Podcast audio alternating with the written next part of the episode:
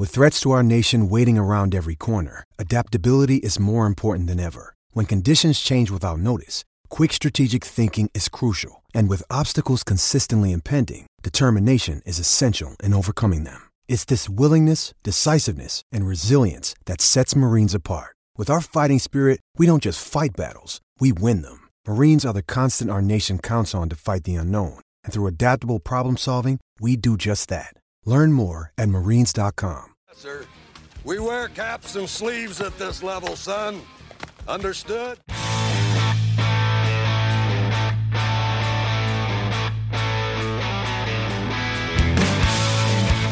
Hey, everybody, welcome to another episode of the California Penal League podcast. I am Steve. With me, as always, is Chris Slocum, Anthony Fabiano.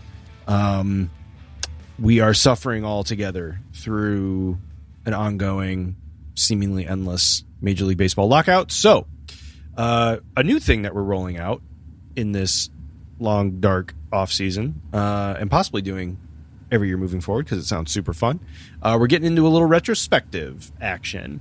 Um, the gist is that we will be doing retrospectives on w- the whatever year it ends up being. Uh, we're going to do a 10 year, 20 year, and a 30 year retrospective of, we'll just call them Cleveland Indians teams because I don't want to have to get into some weirdness because they aren't. They weren't Guardians, so we're just gonna. And, and technically, gonna yeah, technically we're right. Technically, that's it. yeah, that's true. we're not we're not incorrect. So I'm not trying to like hurt anybody here. This we're is gonna what's don our racist face paint once more. That's yes. from the comfort of our homes. Yeah, I keep telling Fabs that nobody can see it, uh, but he just insists. So um, we are going to it's do for the fans. That's right. Uh, I, I we- appreciate the dedication he puts into it weekly. Yeah, it is. It is very detailed. All right, enough Scared, about talking scared. about racist face paint. let's talk. Let's talk about baseball. Um, we are going to start the retrospective with a real grim season. We're going to go ten years back. We're gonna we're gonna reach back into the past, and we're going to talk about the 2012 Cleveland Indians. Um, in a word, the season was grim, and this was right around the context for this is like clearly this was Manny Acta's last season as uh, manager. He was fired actually with six games left in the season. Um, we'll get into that in a minute.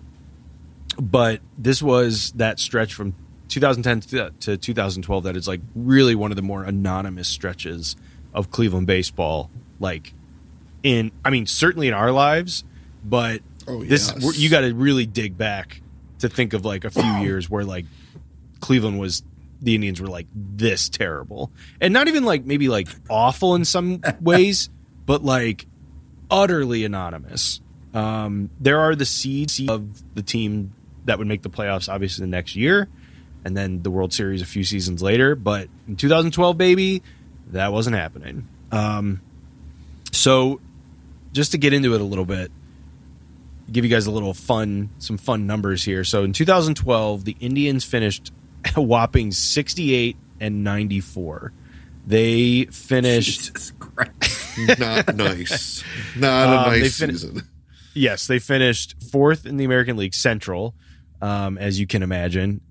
But the crazy thing is, they were only three and a half games out of first place on July 26th after beating like Justin Verlander and the Tigers. So, thinking back on it, there was a time, and like when I look at the team and the stats overall, I'm like kind of blown away that that was even possible.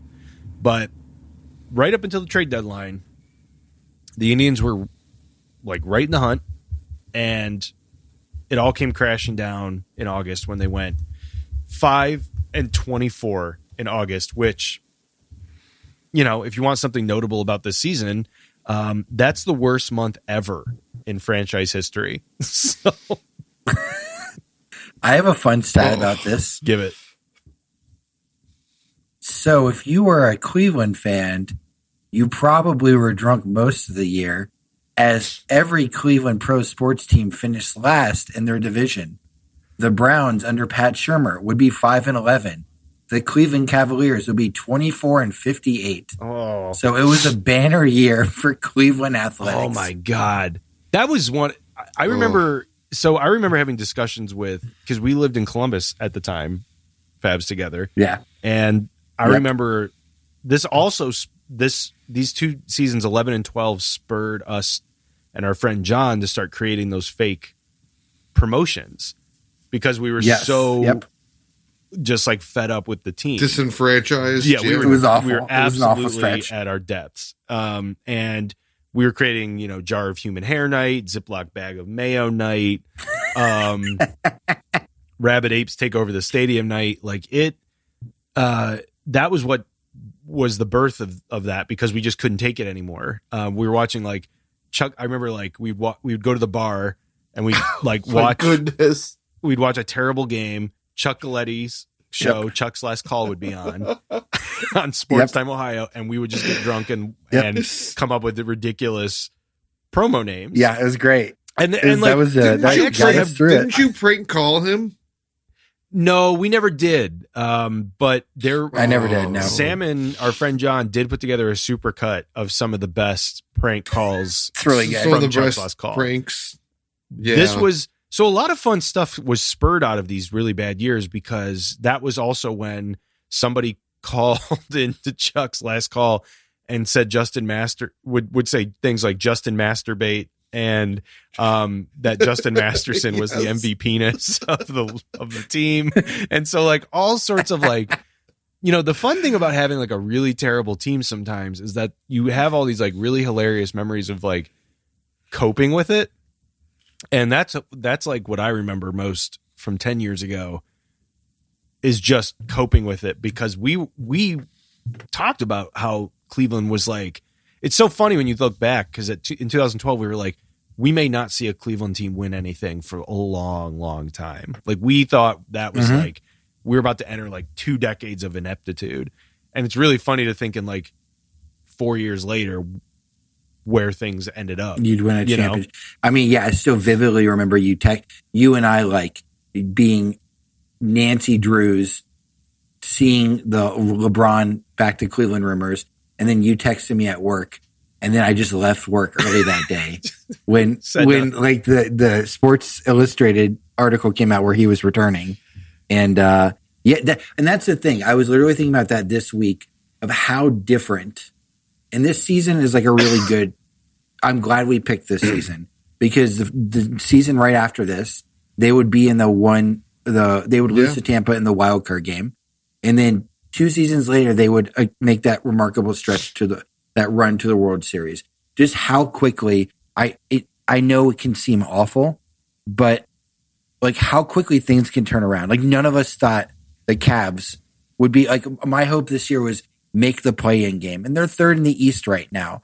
The Browns, as disappointing as the season was, like they still went, you know, eight and nine, and uh, there was a bunch of ridiculous injury. Like they're going to be in the playoff hunt next year. That wasn't the case in this time in this time period. Like there was no hope for the Cavs. Like LeBron was in the midst of winning his that was his championship championship season. Yep.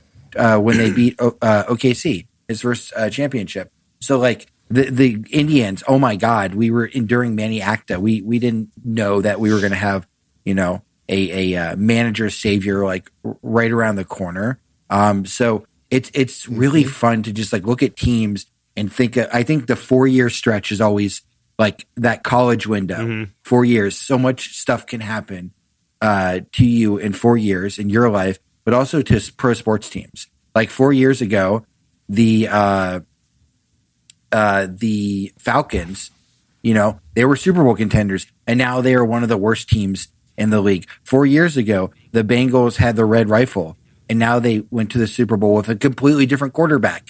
So, like, it, it's crazy. So, I'm I'm glad this was like a really fun exercise to realize how, one how lucky we are as Indians slash Guardians fans because this was we haven't had many stretches that have been very long of total ineptitude. So it's fun to look at those stretches because even as bad as this team was, like you said, there were still some some some seeds beginning to grow for what would become a like very memorable run in 2016.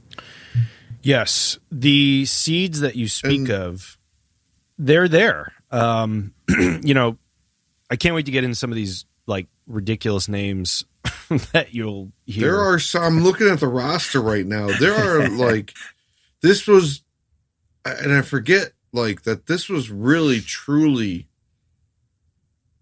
the beginning of that 2016 team. yeah, you have so like it, it blows your mind when you really kind of step back and look at it. Well, and you think of the think of the backbone um, of of that run. Carlos Santana is 26 years old in 2012, and he uh, is starting to Mhm. solidify himself as an on base machine. Um, he was the catcher that year. Um, Yeah. Jason Kipnis in his first full season, I believe, uh, was 25 and had one of his better years where he uh, he hit 257, had a 335 on base percentage, um, and hit like 14 homers and 22 doubles. Uh, he was one of the leaders on this team.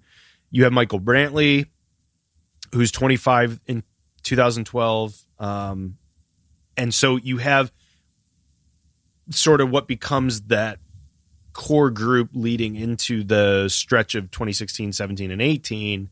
Um, but then you also have the previous iteration. And so it's really interesting because 2012 is so clearly that like apex of the Mhm. old version of the Cleveland Indians versus what they would become because you also have like Travis Hafner still on the team at this point and he missed like Pronkville, baby. dude this was when Pronkville was A 35 year old. yeah, that was a Pronkville became a shanty town at this point. yeah, it, yeah, that it was a Travis shanty Hafner. town that got raised uh, very quickly because he missed like multiple months with a bad back that year. So he only had like 219 at bats and he hit like 228.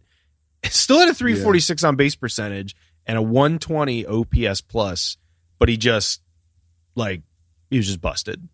Um, and so you have Travis Hafner. You also have Asdrubal Cabrera um, on this I roster loved him. dude he I had loved his dribble so much. i'll tell you what i mean there's a reason why he's still playing but he had a good Just year. remarkable.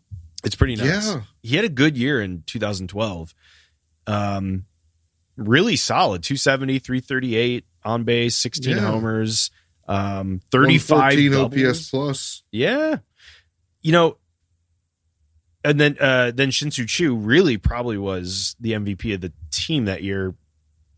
What he had 283 average, 373 on base, 16 homers, 43 doubles. Like, you know, these are names that like there are just like those two bookends. So I, I like it for that. But then where I really like where I really get jazzed is when I start to look at like, oh, also I forgot to mention this was also the offseason where the Indians signed Grady Sizemore to a one year five million dollar deal and he never stepped foot on the field. so there's that too. That was the Um, beginning of that trend where uh, then we just started giving Danny Salazar one million or uh, five million dollar yearly deals as well. Mm-hmm.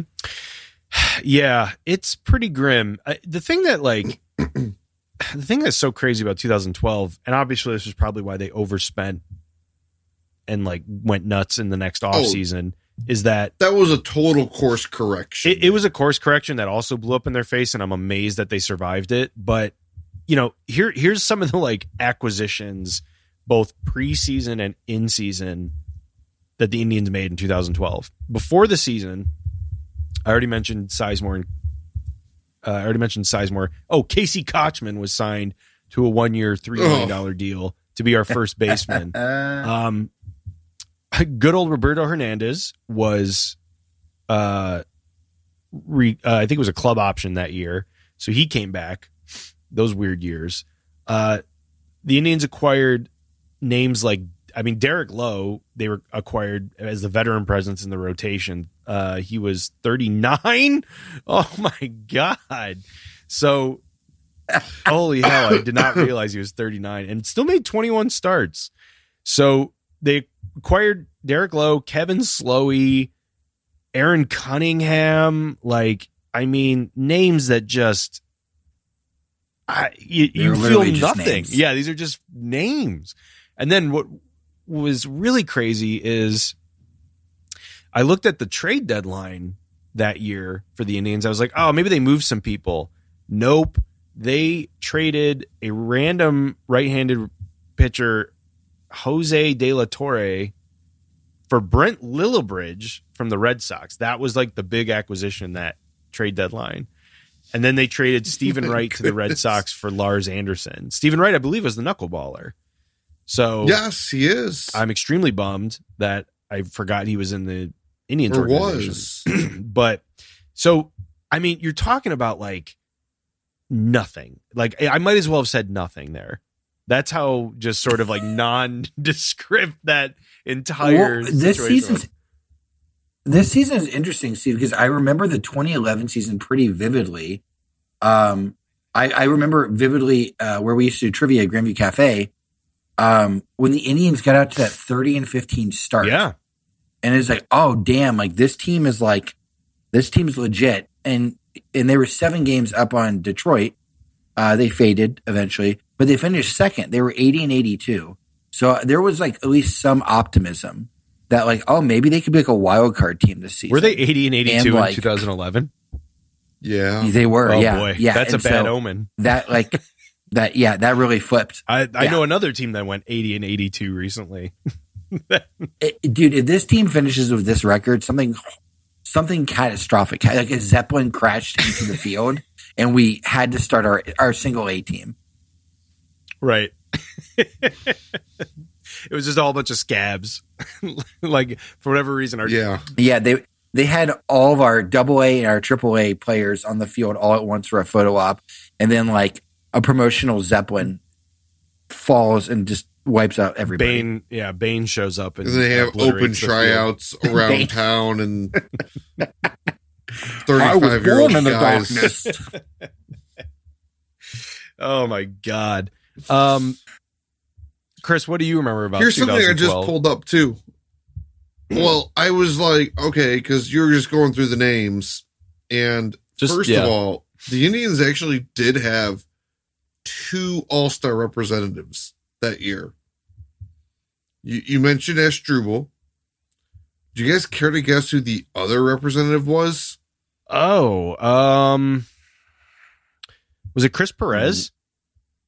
It Yeah, that would be my guess. Yeah. Okay. It was Chris Perez. Because he had he had like twenty some saves. The only reason I know this is because I this I had to double check. This was the season where Chris Perez puked on the mound after a game at Yes. the, with against the Cardinals, and he had like twenty some saves, like real quick. And I knew, yeah, he was an all star, yeah, and he puked on the mound. That's right. Yeah. I can't believe Um, Shin-Soo Choo didn't get a nod. That's yeah. I was I was trying to figure out who our reps were. um but as far as like memories, I mean, I Shelley Duncan was on that team. That's right. Um, Jack Hannahan. Jack Hannahan, who I like quickly started like cursing to the levels that I would curse Casey Blake Mm, just Yeah. a few years prior. hmm Um, and then maybe mercifully, was this Matt LaPorta's last season with us? I believe I so. believe it was. Yeah. yeah. Um, yeah. So that ended that experiment. Yeah. Oh, and I forgot. Okay, so a couple other things. Um, I, I- I'll just rip off a few things. Lonnie Chisenhall was on this team as well. I forgot to mention him. Yeah. Um, okay. Michael Brantley made the, the squad too. yes, he did. Um, however, I will tell you this: your corner, your corner players. First base was Casey Kotchman. Third base was Jack Hannahan. Left field was Shelley Duncan. That is a recipe for pure shit. Like you deserve. I'm to go actually surprised they got the 94. 68 wins. Yes. Well, Like I mean, they in got hindsight. lucky.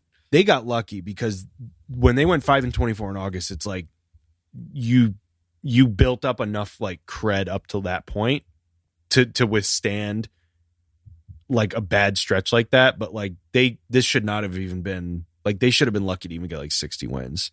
It's unbelievable. They outplayed that whole year. Um to to even like get to that point. Uh, and the other name that we haven't mentioned yet too, because this is such a strange year. They also in like the middle of April signed Johnny Damon, and he had Yes, that was the year. a Yep. whopping. He actually played quite a bit that year. He had he appeared in 64 games. Uh, he was awful, but uh, he was there. Yeah, So, yeah, he was. Johnny Damon showed up for a while. It's so nuts. Uh, the the names that just like stand out is like grotesque. Uh, and then and then you uh, move over to the pitching staff, and it's like okay, Justin Masterson, he's 27. Um, I think his best year was the next year when they made the playoffs um, in 2013. That- but the rest of that Yeah. rotation is Ubaldo Jimenez, um, who had a 540 ERA. Zach McAllister was the best starter they had with a 424 ERA in 22 starts. Derek Lowe, Josh Tomlin, um, who had a nice 636 ERA. Uh, Jeanmar Gomez is a name that might take you back a There's little a name. they didn't have a starter. They did not have a starter with an ERA Oh, plus. you're missing. You're missing another guy who got I- into 12 ga- 12 starts. I'll mention him in a second. Um, they didn't have like a main starter with an ERA plus no, even close to hundred, and they No, all had your fifths your that two were, like, mainstays were it was cr- Ubaldo and Justin Masterson were your two, your one and two. yeah. I was gonna say they're Yeah. your two constants. Now you Man, if they those yeah, they had terrible years. god awful. Um, and I'm looking at like the strike to walk ratios, and it's just gro- I mean, it's just heinous. Like nobody even had eight strikeouts per nine innings, and almost everybody was averaging three to four walks per nine innings. like it, it, that is gross.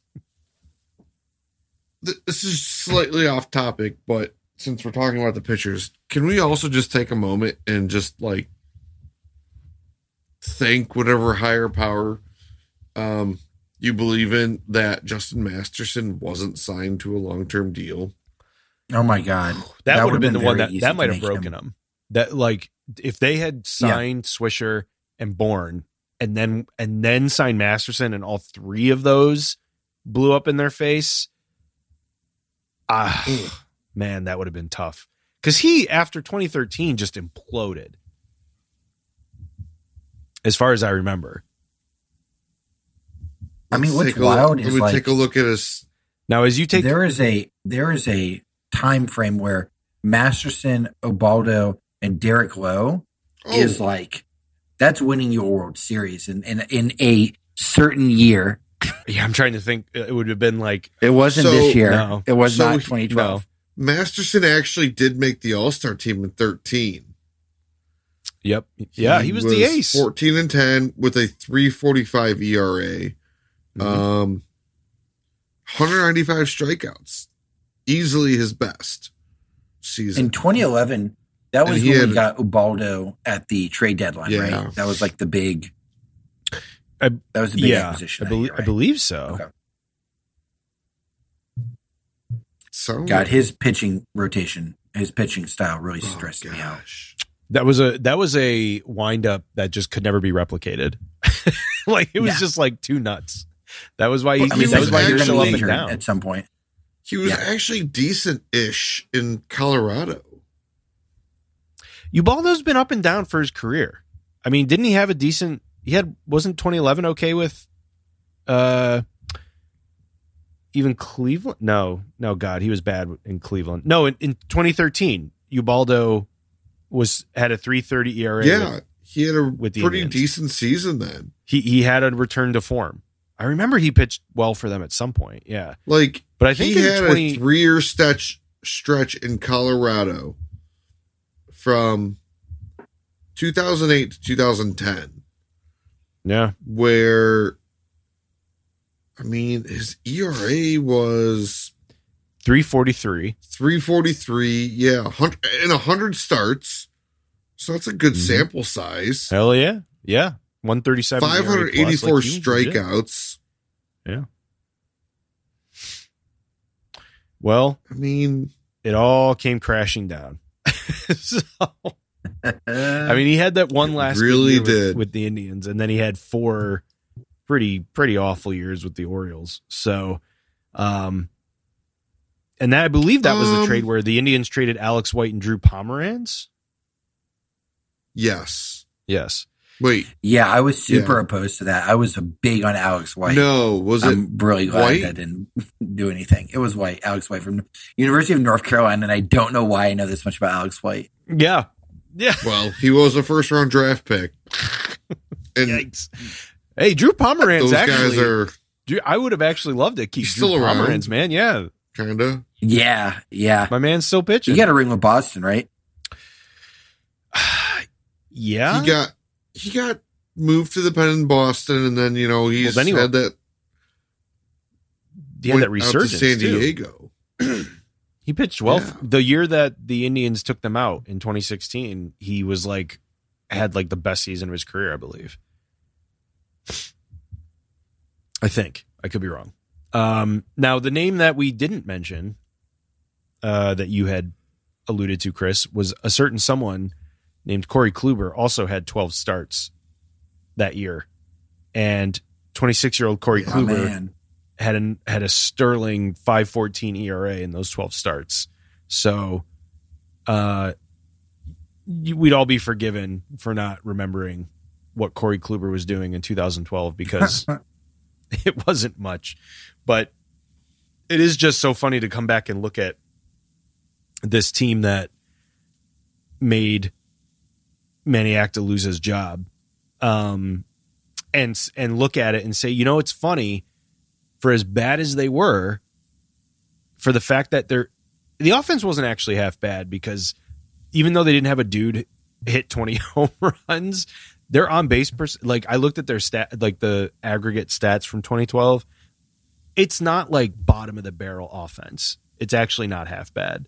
Um, thanks to a couple dudes, but uh, and also they have an on base percentage that I think this current iteration of the team would love to have. Uh, but you see these names and you're like, there's quite a few guys here that like end up being part of the run just a few years later. And it, Yeah. Hmm? you just have to like, this doesn't happen for every team, obviously, but you know, the Indians did did enough did enough to uh over those next couple of years build it up. I mean, they made the playoffs in 13, but they struggled in 14 and 15 until they put it all together. But like, you know, I think even I was reading a retrospective from a couple years ago about this team and Lindor, Francisco Lindor was 18 years old in high A at this point as well. So like you can, you know, there's all these like pieces um that are just And to be fair, around. like Acta was really brought in to be like a babysitter. Like his Oh, whole thing. yeah. Like I remember like when they hired him, like he's really good at like developing young guys. And like that's all this team because they they had stripped the team down from the 2017 or uh, 2007 year. Um, and it, was like nothing left from that that era eh, other than Pronk. and um like that's that's what he was brought in for. And it's interesting because it, it, you can argue, and like that's a whole episode we could have is how influential a manager is in baseball. But it would be interesting to just like be able to see what the record would have been had there just had they just been like, Manny, we really believe in you. Like we know what this team was that we gave you, and if they made the exact same decisions and the guys developed the same way, if like what his record would have been compared to what Francona has done, and I I, I assume it would have been worse, but it's it's just interesting to think about. Yeah, yeah. I mean, you you look, you're talking about a manager who got, I wouldn't say a raw deal because like he probably knew what we, what he was in for, but pretty much a raw deal. It's like you, what do you, you're not going to succeed with this roster, and the fact that the No. the Indians were on the hunt for a right-handed bat uh, that offseason before and during the trade deadline and could not pull off anything. So they just like couldn't get a bat. And, you know, the pitching staff was in shambles at, at this point, And like the offense was okay. It was whatever. But you know had, they had a pretty decent bullpen, but it's just like yeah, you're, you're not going to win with this. And even in spite of it, he did have some stretches where the team did play really well. You know they they were gunning for first place before they just collapsed in August. So it's not like they were awful the entirety of his three years, but it was pretty bad baseball still. Like we're talking Yeah. like this was still the years where they were doing the. I didn't even like looking at them because they had those like silver. I, this was the years where they had the silver outline within the script. Oh, I hated those. Those were uniforms. I so hated those bad. I. I I still just- ha- I still have a Cleveland one. oh, It's the the Gray Road Cleveland. With the with the silver. Yeah, Oh boy! All right. yeah, no name on the back, so I can still wear, proudly true. wear that one. Uh, no, yeah, like a 2012 Kluber Um, jersey or something, or like I don't know. Hey. Oh, in 2011 was the year Russ came Kanzler. back when he was chasing chasing 600. Yeah. Who was chasing 600? Um, Steve, Jim Thome when he came back in 2011. yes, yeah, that was uh that was the year 2011 because that was when yeah Kipnis was a rookie. Yep. yeah, Uh, and then of Um, course it didn't qualify for that. This. Sorry, go ahead.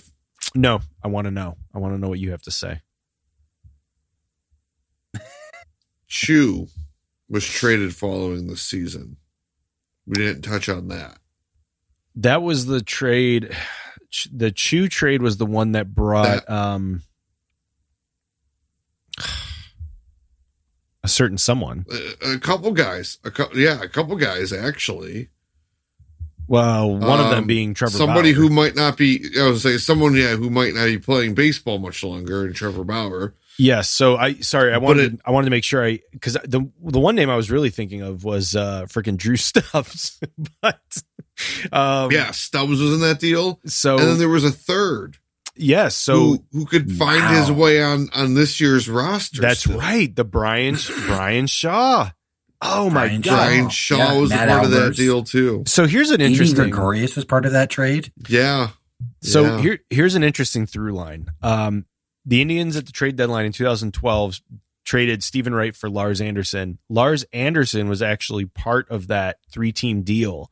So Mhm. we don't get Bryan Shaw and Trevor Bauer without a ridiculous Lars Anderson tr- trade that they make. he was a before. decent prospect from what I remember. He was, yes, you are correct. like not Um, like great, but like he was a former top I prospect. thought he might have cracked. Yeah, he was a former top prospect that ranked as high as number 17 overall back in tw- 2009. 17th overall. Wow. Yeah. Wow. Yep. So he he was in AAA for like three seasons at that point. So like it was becoming fairly clear that it wasn't going to happen. But you know, it was worth a team taking a chance on him.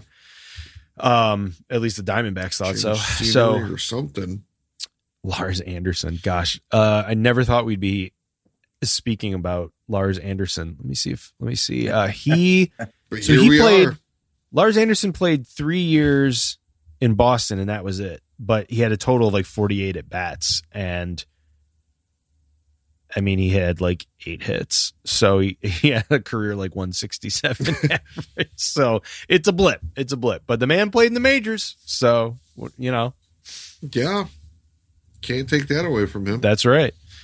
Um, and then, of course, this would also be the offseason where the worst kept secret in baseball was that Terry Francona was coming was going to come and manage here. Sandy Alomar was the interim manager hmm uh, for those six games. Manny Acta is the one that hired him, and there was you know the, even at that point it was like could Sandy Alomar be the next manager?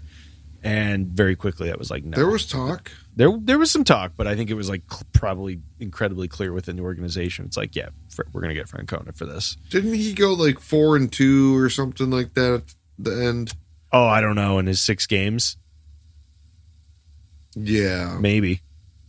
If only there was a way I could look. This Yeah, up. if only you could tell. Hold on. All right, yeah, we'll we'll end on this. Uh, Sandy Alomar's uh, record in those six games as a manager. But It's the last six games. yeah, this is very exciting. Nope, oh, also he was very mediocre. Three and three. He's hey, gotten better. there we go, five hundred. He was our manager. The other name I wanted to throw, the other name I wanted to throw out there is what I didn't realize Jason Donald was still a part of the Indians at this point, and he was part of that three team deal for for Bauer as well. So, um,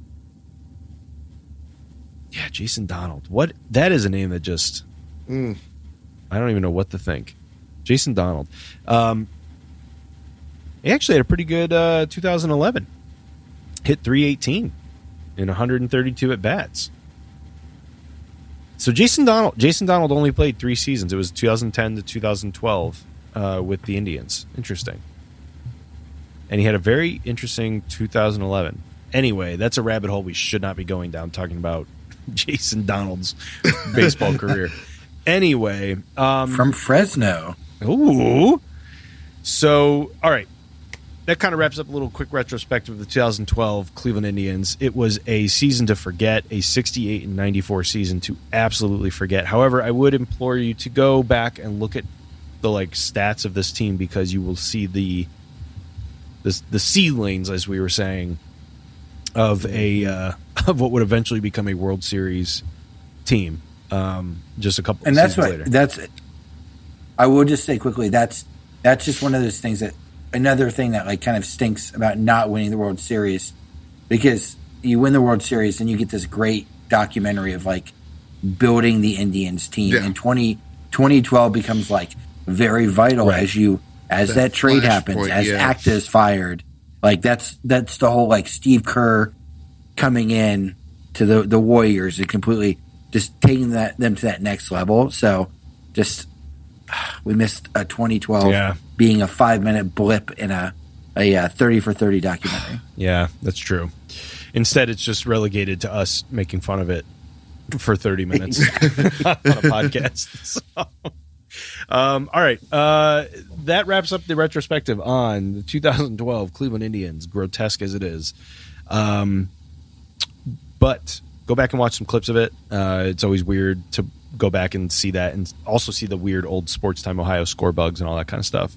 Uh, it'll it'll Uh, we and- love you cleveland Go watch some old Chuck's. Really, just go watch some old Chuck's last call prank calls on YouTube. I think if there's anything that I'm taking away from this is that I miss Chuck's last call. I really do. I really miss that he didn't have a call screener at all because people were getting on there and screaming about like turkey penis and stuff like that. Like the I, the glory days, man. Just like surviving this season, you know, it, it takes a lot to get through a bad baseball season, and like sometimes you have to appreciate that kind of stuff. So Chuck's last call got us through it. So uh, if R.I.P.. anything, yeah, if anything, please go back and watch old Chuck's last call clips from this, uh, and then follow us on social at Cal Penal Pod, and we'll catch you guys later.